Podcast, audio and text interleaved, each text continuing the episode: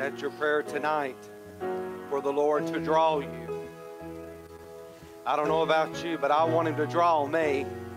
The Bible says in Song of Solomon, the first chapter, fourth verse, said, Draw me, and we will run after you.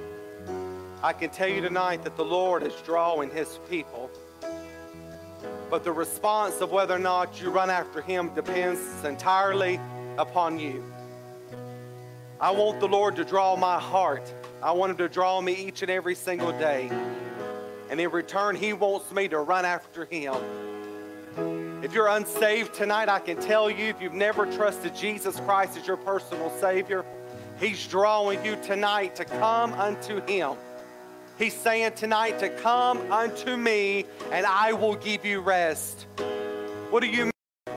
Rest from the absence in your life. Rest from it all. God desires to do that in you and for you tonight. But you've got to make the decision to come unto Him. For those of you that are saved and are trusted Jesus Christ, He's saying, Come unto me. He's drawing you after Him. And I promise you, He doesn't disappoint. I love that song, Draw Me, Lord, and I'll come running after you. There's nothing more that I desire for Him tonight than to draw my heart. You see, I can't even run after Him without Him first drawing my heart. But when He draws you, again, the response is entirely left up to you as to what you'll do with it. Heavenly Father, Lord, we come to you tonight in the name of your Son, Jesus. Lord, we thank you, Lord for your drawing agent. Lord, we thank you for the precious and wonderful Holy Spirit that draws us, Lord, unto you, God. Lord, that is our cry, Lord, that you would continue to draw us closer and closer and closer to you each and every day, God. Lord, that you would draw us, Lord, from this world, Lord, and that we would go up higher with you, God, because, Lord, you've got so much for us, Lord. Lord, you died to give it to us, Lord. So, God, I pray that you continue to draw our hearts, draw the church, Lord God, unto you, Lord. And God, let us find, Lord God, that our response is running after you, Lord, with everything that is within us, God. Let us not lag, Lord. Let us not walk, but God, let us run after you, Lord. Because it's only in you, Lord, are we complete. Lord, we're not complete within ourselves. No other individual can complete us. But Lord, we are complete in Christ, Lord. God, we thank you, Lord, for your spirit. We thank you for your love. We thank you for your mercy. We thank you for your grace. Lord, we just ask that you continue to move in the hearts and lives of your people. And we ask it all in the name of Jesus. Amen and amen. Amen. We thank you again for joining with us tonight on the Sunday evening service you have your Bibles, turn with us to the book of Galatians. And as you're turning there with us in the book of Galatians, uh, again, we are just so thankful uh, for you joining in with us. But we are so thankful for what the Lord did this morning. I don't know if uh, you were had missed the service or if you called it, but let me tell you, if you missed the service, that's okay that you are able to. Uh, sorry, it might be my mic. You are able to go back and to watch it online. I promise you uh, that the Lord moved in an extraordinary way, and we give him all the praise and all the glory for it. Amen. I'm going to switch mics here because. Amen. Can you hear me? All right. All right. A little bit of a technical difficulty, but nothing that our media department can't fix. Amen. But again, we are so thankful for you joining in. And again, as I was just saying, if you missed our service this morning uh, on the uh, the vine, the gardener, and the branch, I encourage you go back and watch it, and watch it at a time from the beginning to the end, uh, to where you can just get along with the Lord and uh, where you have no interruptions, and let the Lord minister to you. Because I promise you, the same anointing that we felt here this morning will be there when you go back to it again. Amen. Amen. So if you have your Bibles again to the book of Galatians, we started a series uh, last Sunday night as I felt the Lord impress upon my heart to go through the book of Galatians on Sunday evening. Uh, when seeking the Lord as to what He would have me to minister on last Sunday night, I felt it strong with the Lord for Him to. Uh, for me to relay the foundation, if you will. Uh, the book of Galatians is one of the most important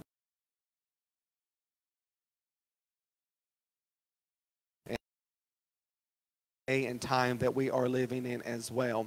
So if you haven't, um, if you're just now joining in with us, if you maybe didn't watch last Sunday night again, they're on our feed. You can go back and watch it. Uh, last week we titled it Relaying the Foundations of Galatians chapter 1, verses 1 through 5. So again, if you missed it, uh, no fret, you can go back and watch it again. Amen. Thank God for technology. But tonight we're in Galatians chapter 1 again, dealing with verses 6 through 10. And the Bible says, I marvel that you are so soon removed from him who called you into the grace of Christ unto another gospel, which is not another, but there be some who trouble you and would pervert the gospel of Christ.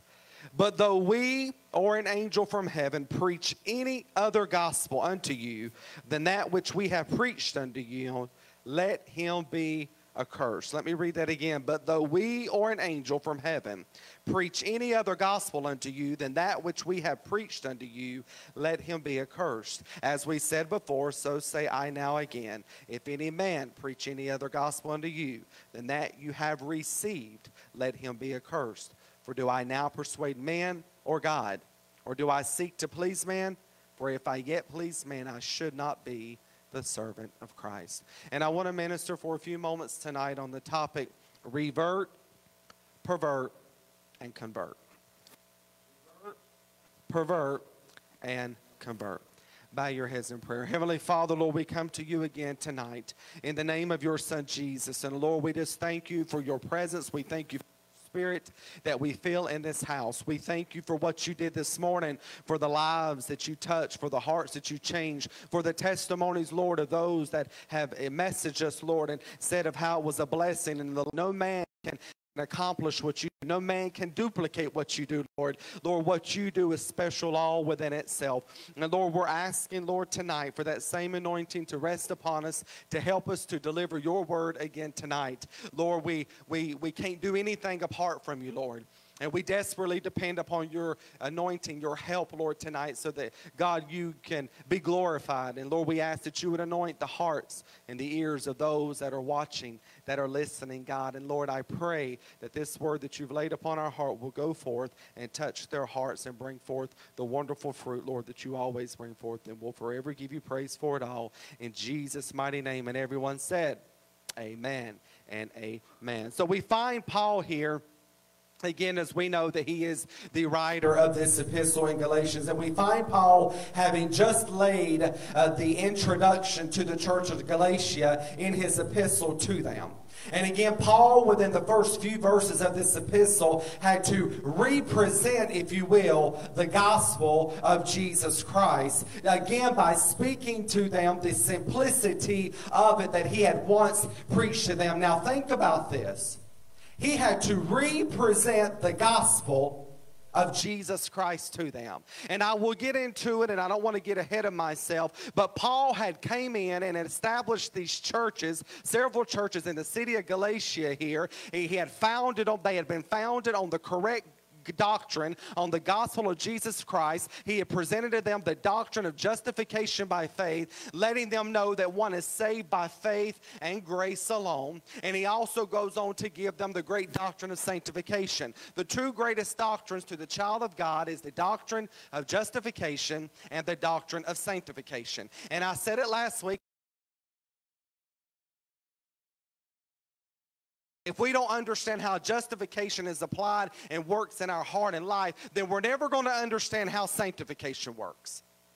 Because if you get that wrong, if you get the foundation wrong, then ain't nothing else going to be right. And so, again, Paul here was having to deal with the great doctrine of justification here in the very beginning, having to represent all because of the Judaizers his son Jesus Christ, who purchased our eternal uh, uh, uh, uh, eternity with him if we would just call upon that name and believe in him. But not only has he purchased our eternity with him, he has also purchased abundant life for us. He desires each and every single day for us to walk in victory and to live out this abundant life. And it is a shame. It is a shame that so much of that is missed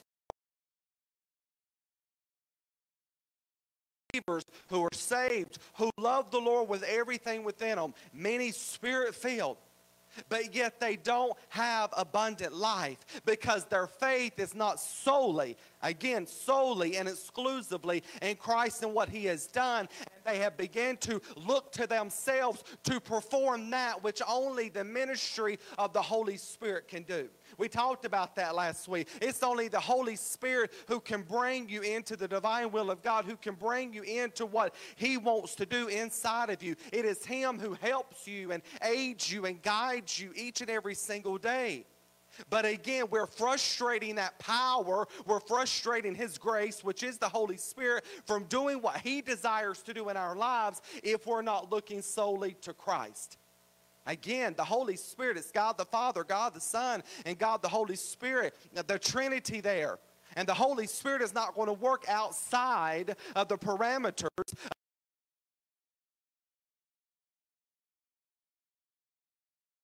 done and we're looking to ourselves or anything else, he is frustrated because he can't help you the way he wants to help you.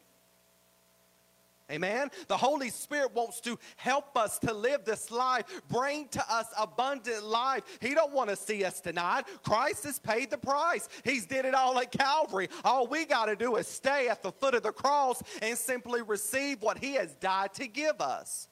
The benefits of Calvary are so overwhelming and innumerous but we've limited the Calvary as to nothing more but salvation, much of the church. We've limited Calvary and what Christ did. We say, yes, we know that He bled and died. Forgive us of our sins so that we can have heaven and have eternal life with Him. And then we put a period at the end of that sentence and say, that's it.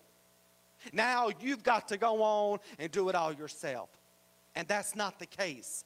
Because when you do that, you've just stepped outside of the flow of grace and right back into bondage, which is exactly where the enemy wants to bring God's child to back to bondage, to rob us of that abundant life that he has died to give. Amen. So again, there is no other gospel other than Christ and him crucified. To preach anything else is wrong hear me tonight, to preach anything else other than Christ and Him crucified as the way of salvation and as also the way for us to receive all things is wrong.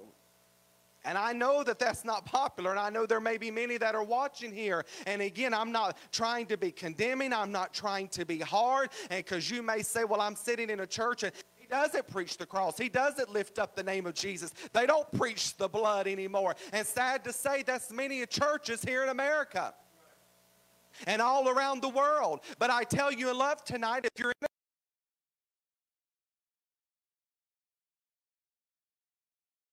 because I'm sorry if he's not lifting up the name of Jesus, there's no drawing going on in our hearts.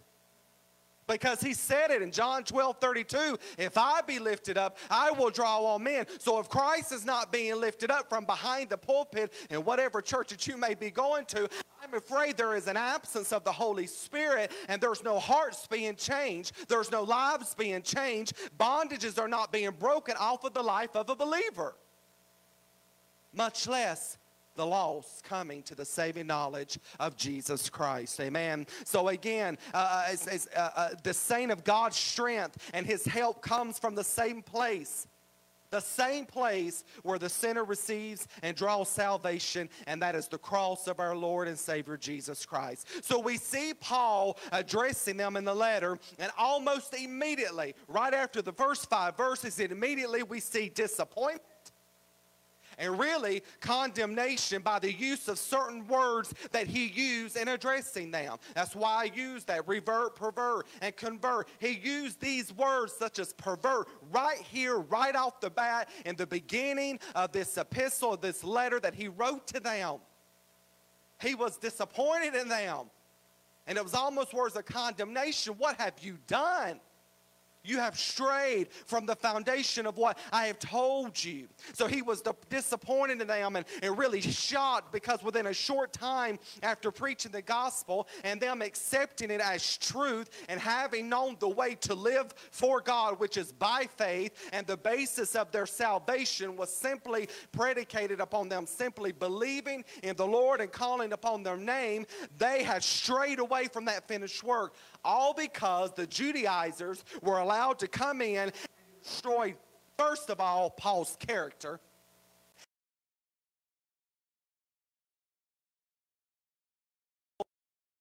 well to pull them away from what Paul had taught them. And I just want to say that people will attack the messenger usually before they ever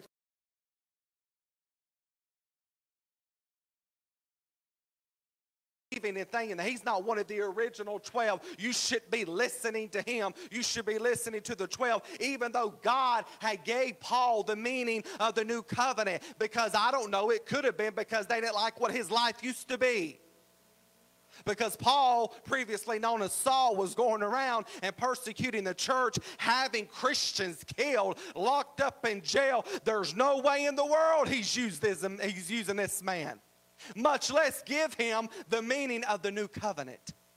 But let me tell you, when he saved Paul, he forgave him of all of his sins. And then he was able to be used by God. Let me tell you something. Being used by God and your service unto the Lord and how he uses you is not predicated upon what you've done. It's predicated upon where your faith lies. And if you have been saved tonight, if your sins have been washed away, then you are able and a candidate to be used by the Lord. Because if it ain't that way, then I should be standing up here behind the pulpit tonight. Because my past was bad. It was awful. But when God saved my soul, when the blood of Jesus Christ came down and washed all of my sins away, now I can stand here justified by faith. And the same grace that called me to salvation is the same grace that has called me to preach the glorious gospel of Jesus Christ. These singers that you heard singing this morning, the piano player and this evening and the drummer, none of them are up here because they deserve to be up here. It's because of the grace of Jesus Christ that has saved our soul and that has called us to use us for his glory. So here Paul says that I marvel I'm in awe. I, I'm amazed that you have so soon removed yourself from the one that has called you into this grace unto another gospel. Who is this one that Paul was talking about that you've removed? Holy Spirit.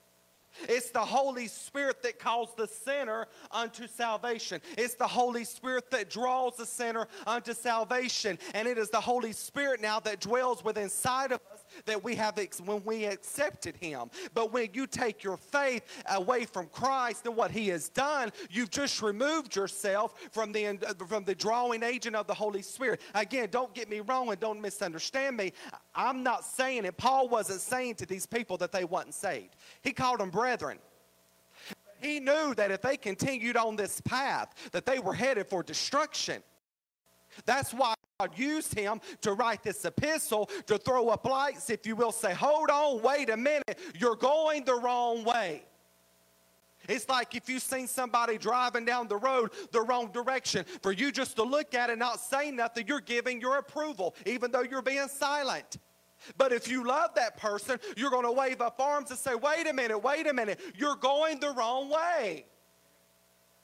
So correction had to be brought to the church of Galatia. Amen. So Paul was anything but pleased with them, and again, rather annoyed and frustrated that so soon after them getting saved and the church being established on the fundamentals of grace and faith and having them in place to carry on what he, through the power of the Holy Spirit, had gotten started. So they were endued with this power as every child of God is endued with power there because in the indwelling of the Holy Spirit. But they were removing themselves. Again, he don't leave, but they were removing themselves away from that flow of grace and the help of the Holy Spirit that is present and that is there for us as we live for the Lord. So his frustration wasn't because they had turned from his opinion, because Paul never taught his opinion. Paul didn't preach his opinion, he preached the word of Almighty God. He them to them the meaning of the new covenant as God gave it to him. So they might have thought that he was preaching his opinion, as many thinks that we're preaching our opinion, because it is so different from what they were raised up to hear 40 and 50, 60 years ago. Listen, we don't we don't take away and say that what was preached 40, 50, 60 years ago as the blood of Jesus Christ is the only way unto salvation. We still preach that. We still believe that, amen. We still believe that John 14, 6, when Jesus said, I am the way, the truth, and the life, and no man cometh to the Father but by me. We stand on that. That ain't no man going to be saved except through them go through the cross. And the only way you're going to go through the cross is by first denying yourself. Then, when you deny yourself, you can get to the cross.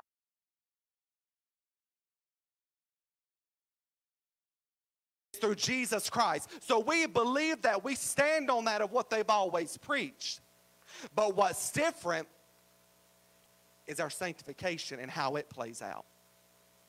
Because then, many years ago, whether it be through not understanding or what, they thought that, and as many, and everybody will go through that process, including the Apostle Paul did himself, that sanctification was based on me, that I had to perform this, that I had to clean myself up. But the Lord's saying, I never called you to clean yourself up. I simply called you to anchor your faith in me and what I've done for you and keep it there and let the Holy Spirit come in and change you and clean you up. And I promise you that when you let Him do it, He can do more in five minutes than you could do in a lifetime. So again, he was disappointed and aggravated that they were easily duped in such a short time because this epistle was written nearly somewhere between two to five years after the churches had been started. And within just a matter of months, hear me, just a matter of months, they were convinced that salvation was predicated on them keeping the law in addition to grace. Paul came in, the apostle Paul, called by God, anointed by God, gave to them this great message Jesus Christ and Him crucified, preached the gospel to them. Many of them had accepted it, experienced the power of the Holy Spirit. They knew they had a new heart. Their lives had been completely changed. They realized it was nothing that they had done, it was by simply believing. They had been taught how to now live for Him, and within just a matter of a few months, through these Judaizers being allowed to come in after Paul left, they were duped and saying, okay, it's not just faith and grace alone. I've now also got to keep the law in addition to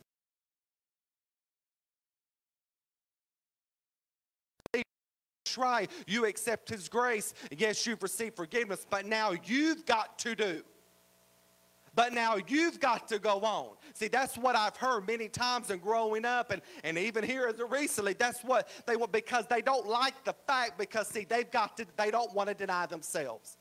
They believe that they've got to perform in order to prove. I ain't got to prove anything to God. All I've got to do is say, Yes, Lord. I say yes to your will and way. Accept Jesus Christ. That's what it pleases the Father.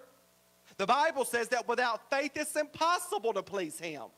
You can't please him by your works. You can't please him by your religious ceremonies. You can't please him with the things that you think are good. And we should do good works. We're saved to do good works, but we're not saved by our good works. Let me say that again. We're saved to do good works, but we're not saved by our good works. Because if we were, then the blood of Jesus Christ was shed for nothing. That means that God made a mistake. And let me tell you, my friend, God makes no mistakes. Amen. So again, it was all made possible through the cross. So we see that this happens more than we realize with new converts in some churches. I heard a statement said one time, and it is true. And it will probably blow some of your minds what I'm getting ready to say. But the worst place that some new, born again Christians can go is the church. The worst place that some newly born again, blood bought children of God can go is to church. You would look at me and say, I cannot believe that he said that. Well, let me just explain that before you just go all to pieces. The reason why is because if they are going to a church that is not pointing them back to Calvary, not pointing them to Jesus, and instead pointing them to themselves, these Galatians, the Judaizers were allowed to come in and started taking their faith, started taking their focus off from Christ and what he's done and placing it onto the law. If some new converts go to church and they're happy, they love the Lord with everything within them, and then all of a sudden they're pointed back to law, they try it because they think that's what's right, because surely the person that's standing up here behind the pulpit knows what they're talking about. They're young in the Lord, they're not quite sure that it lines up with the Word of God. And then they start doing what they said they do, and then they say, wait a minute, I can't live this, I'm failing. So they try and they try and they try again. The enemy comes along, makes them think you're the only one that's failing. You ain't got it together. Everybody else does. And then surely but slowly, they slip away and they walk away from the faith altogether.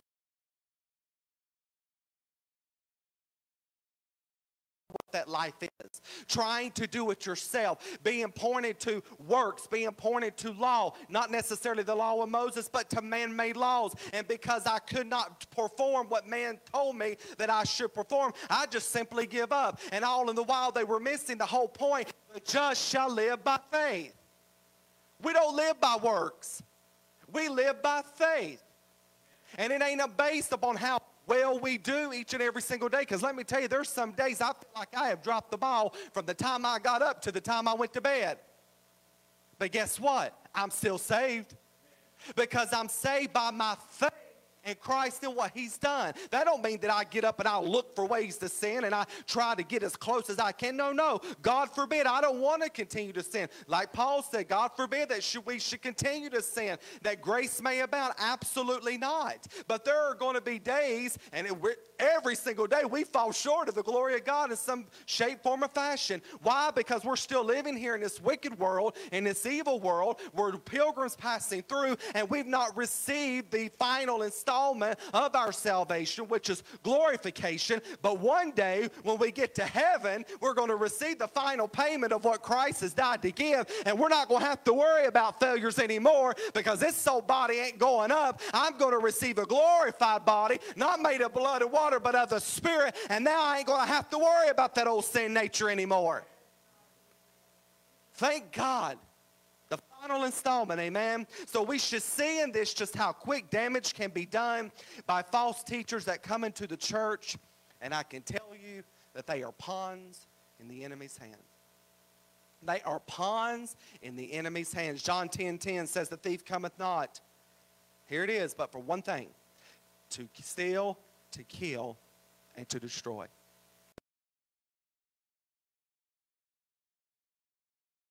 He wants to take your life.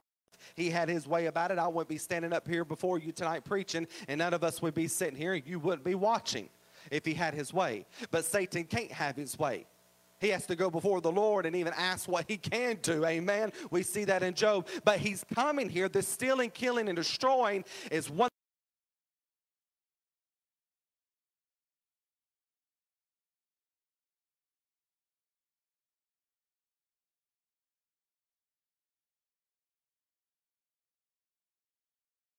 their faith. And it starts out by stealing it, by manipulating the believer and thinking that there's more than just to believe in Christ and what he has done. And he is real good at using ministers and people to get this accomplished, just as he were using the Judaizers in the Bible.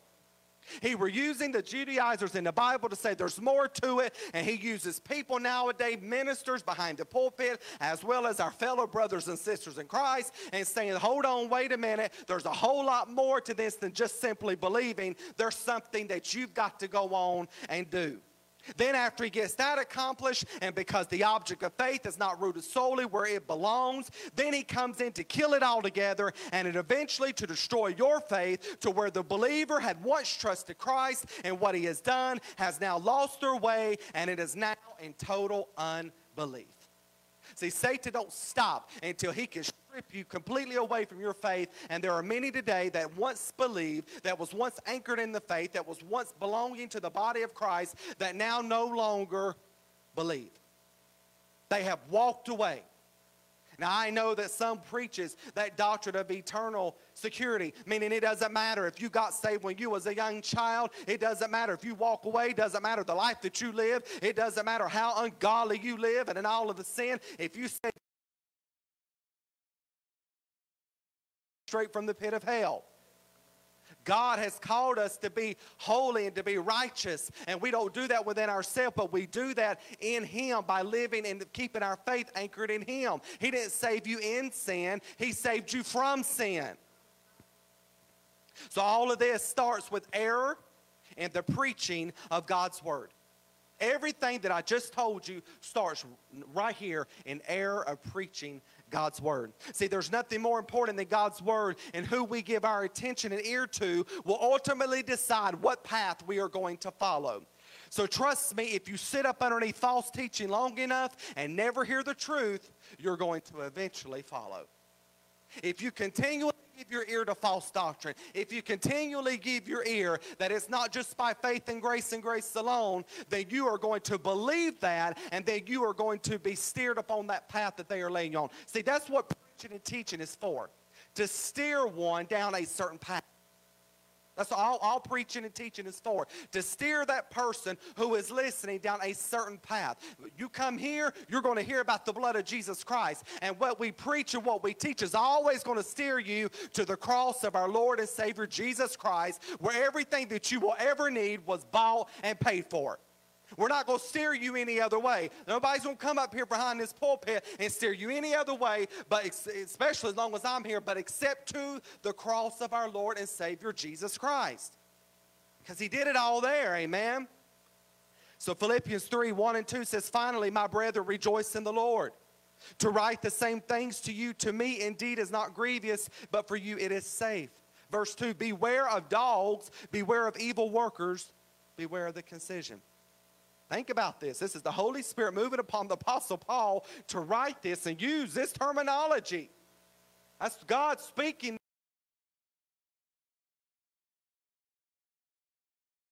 People before they lost their way completely. Because again, it is possible to lose one's way. Young, young converts, again, that were in the Lord and they seem to be the ones that the enemy goes after the quickest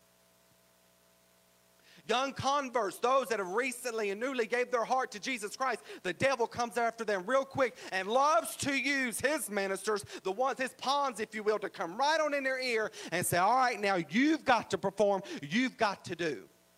I remember growing up, you went to the altar, you got saved. The next night or the second night after that, no more than three, you had to go back to the altar to get sanctified.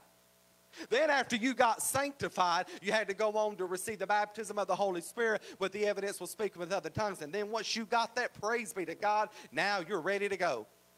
No more work, it's all been accomplished. And let me tell you, you are sanctified before you ever get justified. That's Bible. But because because before he can justify you and declare you righteous, you've got to first be clean.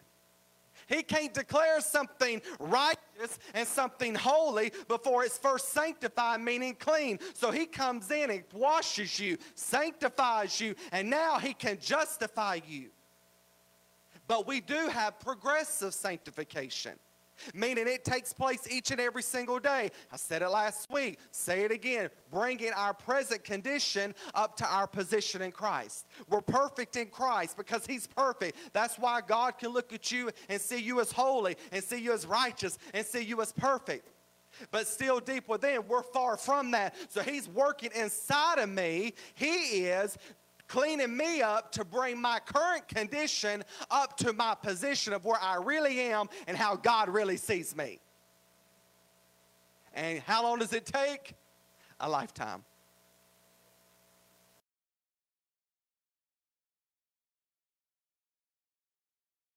Would shock us to know just how much flesh still really remains deep within inside of us.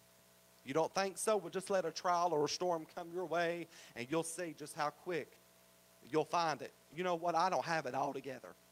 I'm not the hot shot that I thought that I was. Amen. So, again, this new version that the Galatians were listening to didn't deny Jesus.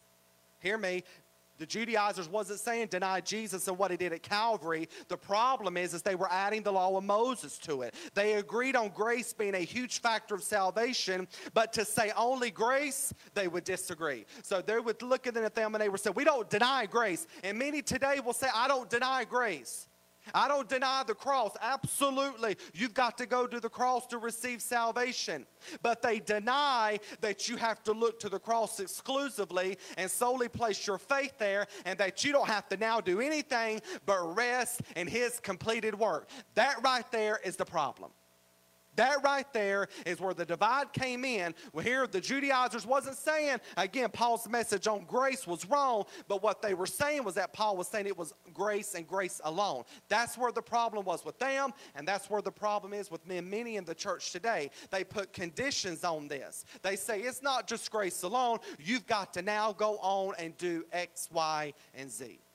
And that right there is the problem. So to add anything, and I mean anything, to the finished work of Calvary is to say the work wasn't finished.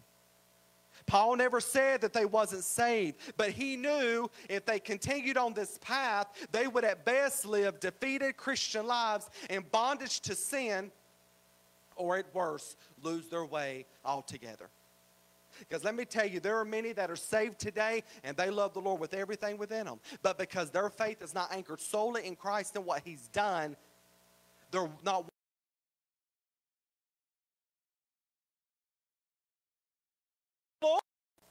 Many spirit filled, I don't deny that if they was to die today, they would go into heaven.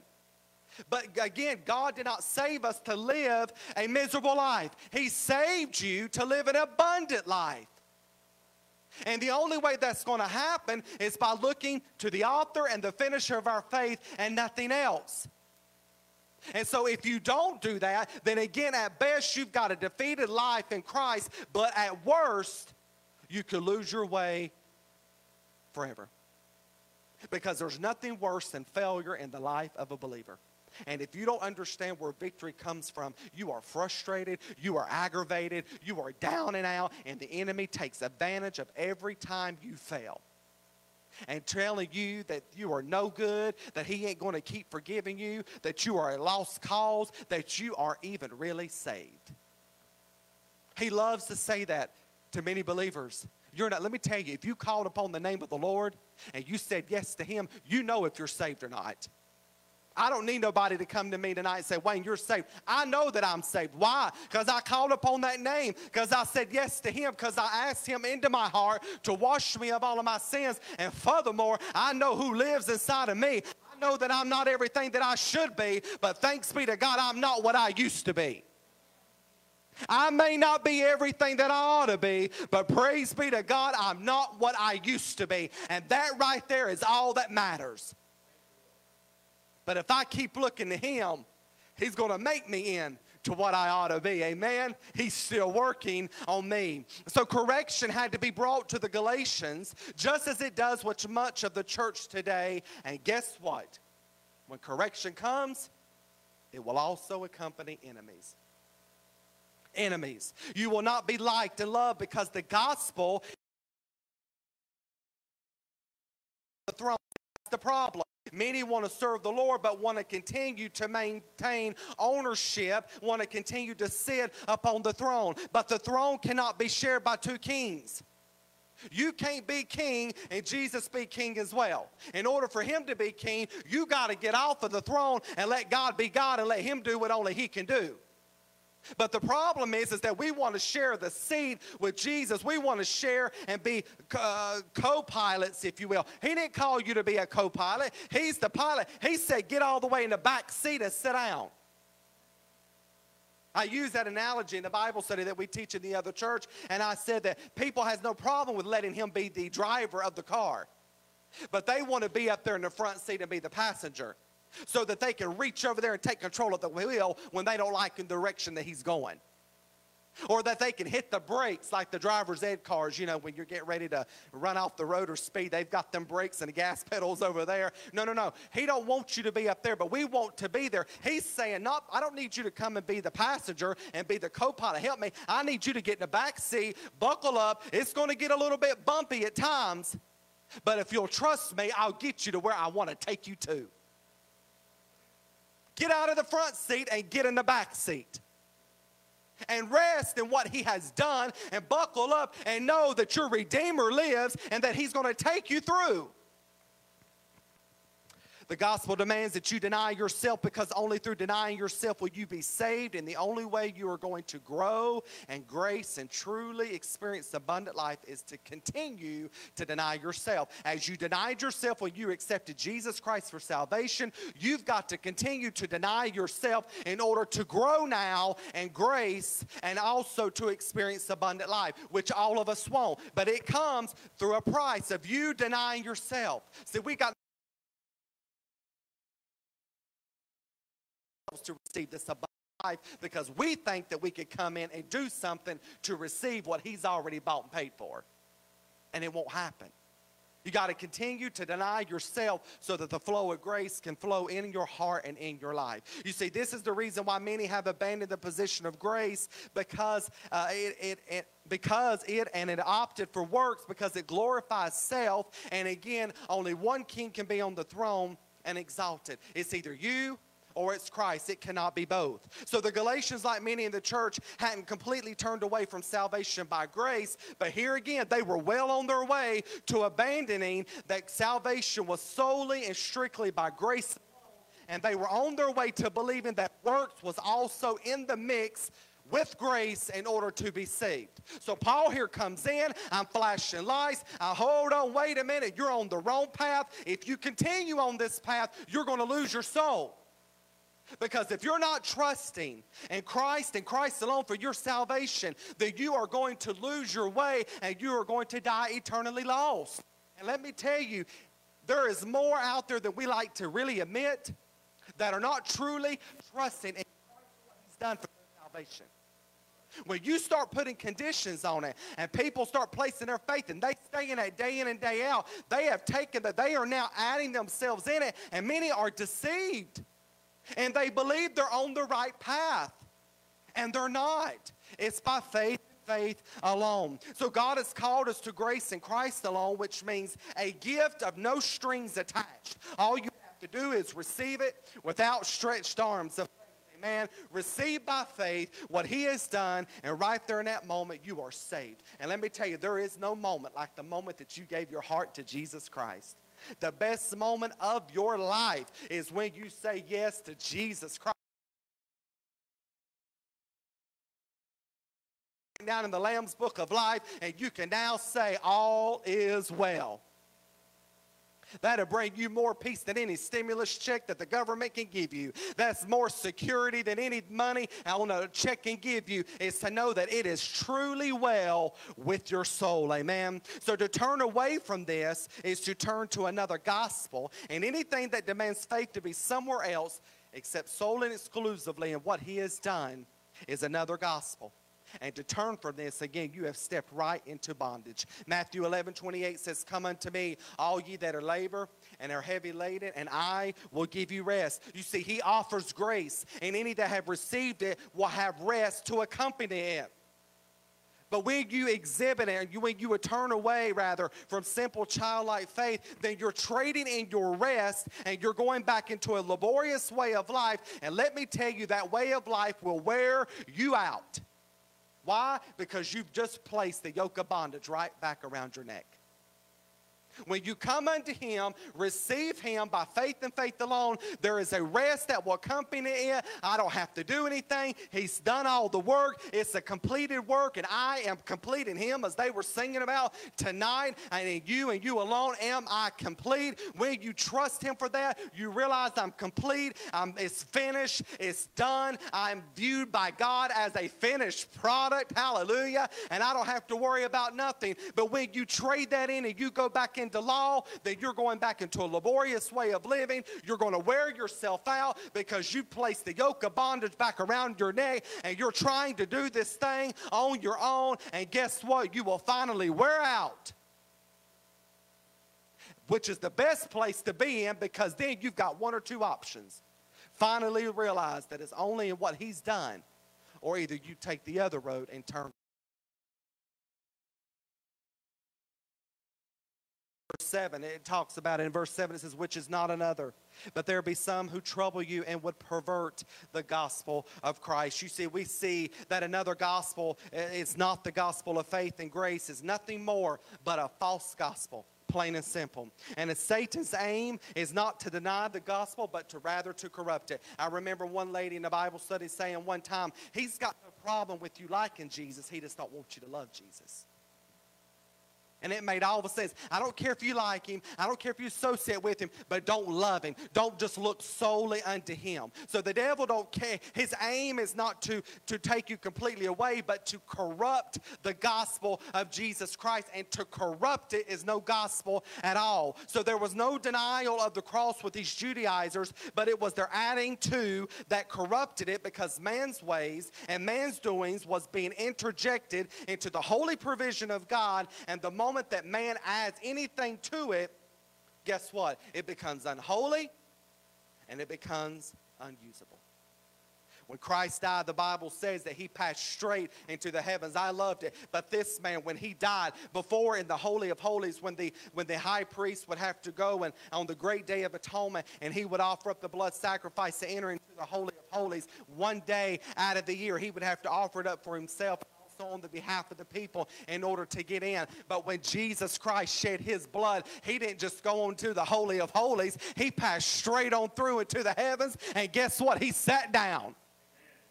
And when you sit down, that means the work is completed. See, there was never no chair in the temple because the priests in that day and time wasn't ever going to be able to sit down. They had to continually stand, and they was going to have to come back again and again and again and again. But when Jesus Christ died and he cried, It is finished, to shed his blood, he didn't passed straight on through, and he got down there upon the throne and said,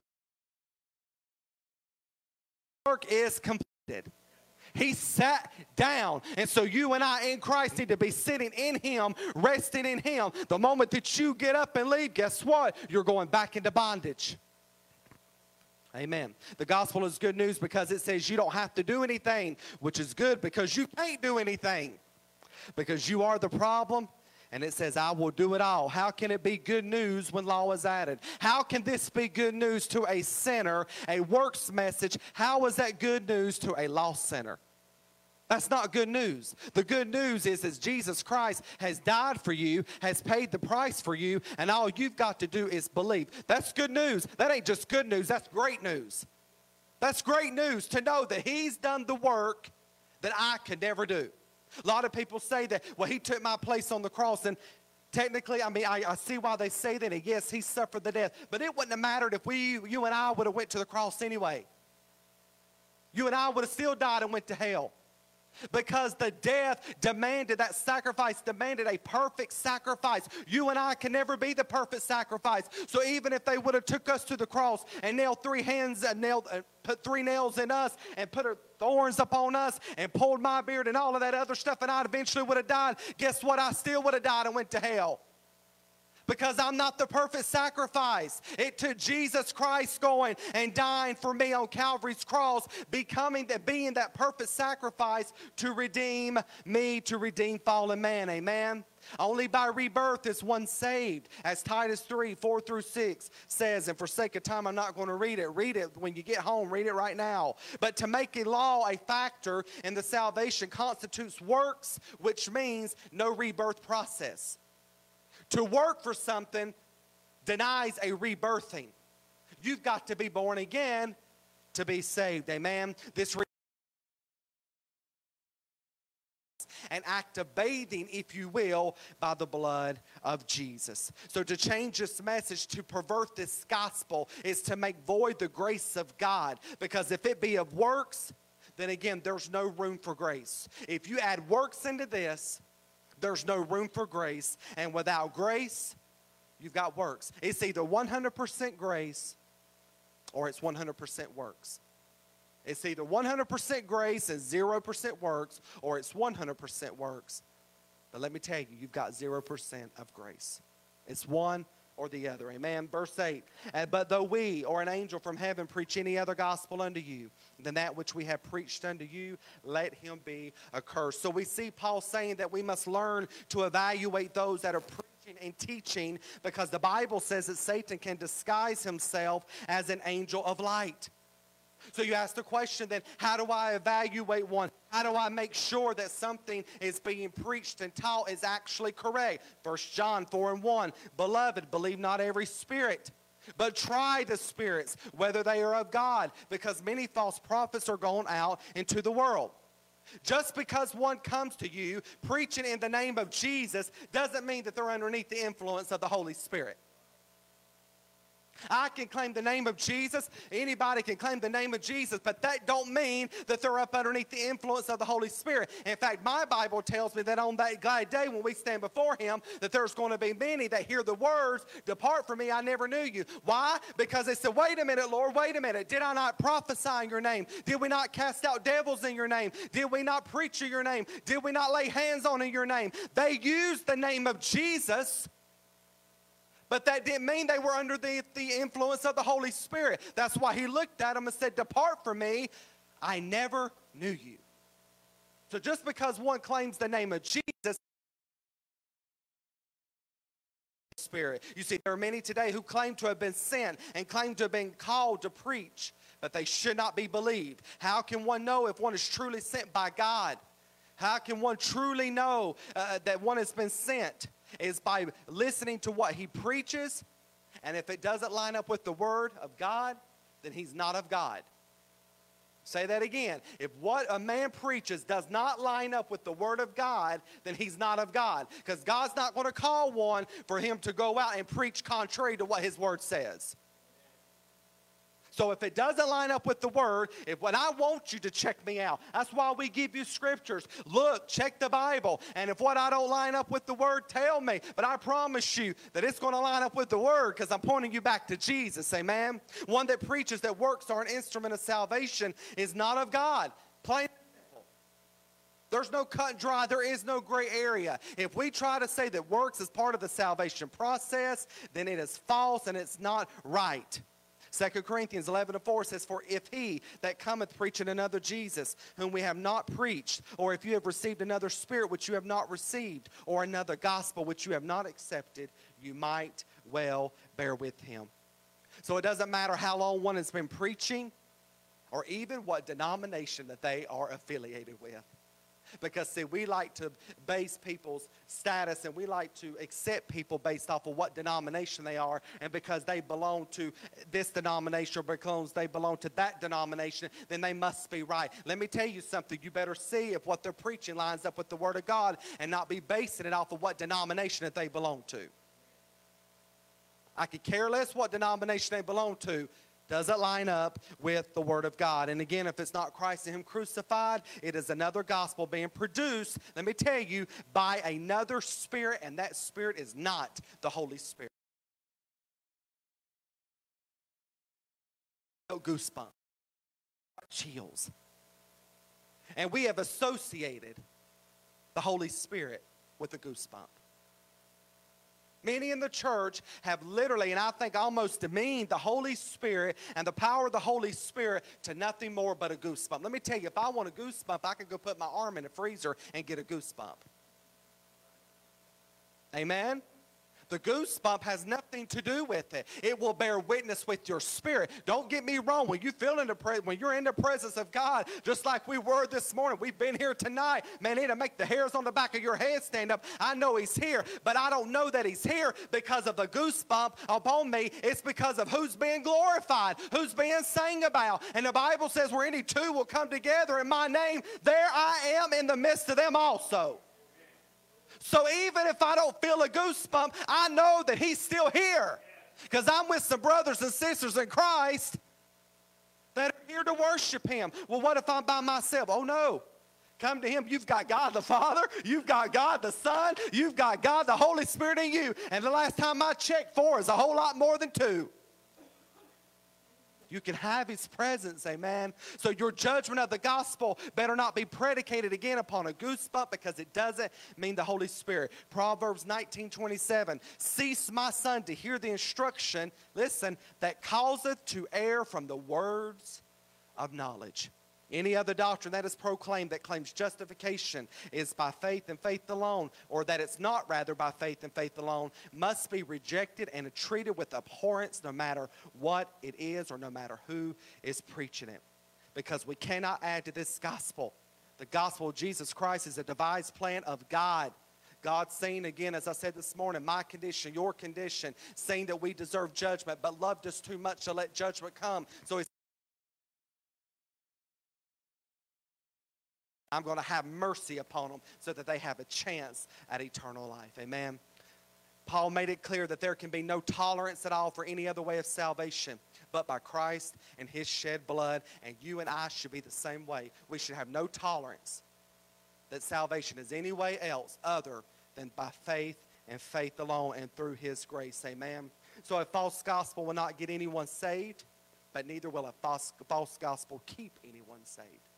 It won't save anyone, but a false gospel will also not keep one saved. If we adhere to another gospel and we believe and turn away from what has brought us into uh, begin with, then we will forfeit our salvation. Amen. Last thing, again, there's so much more, but the false way of salvation will please many, but the true way will please few. A false way of salvation will please many, but the true way will please. Jordan, if you want to come and play something softly. There is no other gospel except the gospel of Jesus Christ. And I was reminded of this when I was preparing the message, the ending of it, and reminded of it now. As Paul said in Romans chapter 1, verse 16, I am not ashamed of the gospel of Christ, for it is the power of God unto salvation to everyone who believes. I'm not ashamed. There's a lot of people that says, "Well, I don't want that gospel because it's a bloody gospel." Let me tell you, I'm not ashamed of the gospel of Jesus Christ. I'm not ashamed to say that he went to Calvary's cross and he shed his blood for me and that only through his blood I can be saved. I proudly lift up the name of Jesus and I proudly uh, and boldly claim what he has done for me because I know the power of it. I can stand here and preach it with 100% assurance because I know the power that it was only by simply throwing myself down at the mercy of God that I was saved with His blood. Gave me a new heart and it changed my life. Took me from darkness into His marvelous light, and since then I've never been the same. You see, I've not only experienced His power of salvation but as I continue to look to Christ each and every single day, as I continue to look to Him, I experience His same resurrection power each and every single day. The same resurrection power that I experienced on the day that I said yes to Him, that He made me into a new creature in Christ Jesus. I continue to experience it each and every single day because I'm looking to Him and what He's done for me at Calvary. Amen. Amen. Heavenly Father, Lord, we thank you for your words. We thank you for your gospel, Lord. Lord, your word is a lamp unto our feet and a light unto our path. Lord, we, we hold your words close to our heart, Lord. It is this word and this word alone, Lord, that has cleansed us, that has saved us, Lord, that makes us kingdom ready, Lord. And we are so thankful, Lord, that there was nothing that we had to do to get saved, but by simply believing, Lord, you did all the work. Lord, you came down here through a perfect birth, lived a perfect life, and, and, and gave yourself to us. You died as the perfect sacrifice. And because of that, Lord, we have perfect salvation because it's all wrapped up in you, Lord. God, I'm so thankful tonight to say that I'm saved. So thankful to know that my sins have been washed away. And God, I pray that nothing would ever pull us away from the simplicity of the gospel of Jesus Christ, God. Lord, that our spirits and our hearts would always be put into check. Lord, if our ears should come to hear anything other than faith and grace, Lord that God, we would turn from it, Lord, and that we would solely look to you and what you have done, Lord. For it is the blood and blood alone that justifies us. Lord, we thank you 10,000 million times over for what you did for us, Lord. God, I pray that you would continue to keep us, lead us, and guide us. Internet, God, be with them this week. Lord, I pray that they never forget, Lord, that you have never left them, nor have you forsaken them. And that, God, through whatever it is they're facing, that we would run to you, Lord, and look to you, Lord the, the, the object of our faith, the author and the finisher of our faith. Lord, we love you tonight, and we ask it all in the name of Jesus. Everyone said, Amen and amen. Thank you for being with us tonight uh, and in with us in service. I pray that you've been richly blessed, as the word always blesses. Be with us again on Wednesday night at 7 p.m. as we will continue our Bible study on the sin nature. I suspect that we will spend several, several weeks into this, as this is a desires great and detailed attention. So be with us, and if you've missed any of them that we've done, go back again and watch them. Watch this morning's service. Also remember Tuesday night, this Tuesday night, starting this Tuesday we will be having prayer meetings here at the church between the hours of 6.30 and 8 you may say well i can't make it at 6.30 come at 7 well i can't make it at 7 come at 7.30 come we'll be here and then if you can't be here, join with us in prayer at your home. Join with us and seek the face of God because let me tell you something. It's only the Lord that can change the situation that we're facing. It's not anything that we do. And I made a comment the other day, and I don't want to make anybody mad because, again, there's nothing wrong with protesting. It is our constitutional right. But if we're protesting is louder than our praying, and we're doing more protesting than praying, then we've got it all mixed up. We should be praying more than we are protesting. Because let me tell you, no government officials is going to change us around for us. It's only God, amen? And by praying and seeking his face, just as they did to release Peter, that's what changed the situation around, amen?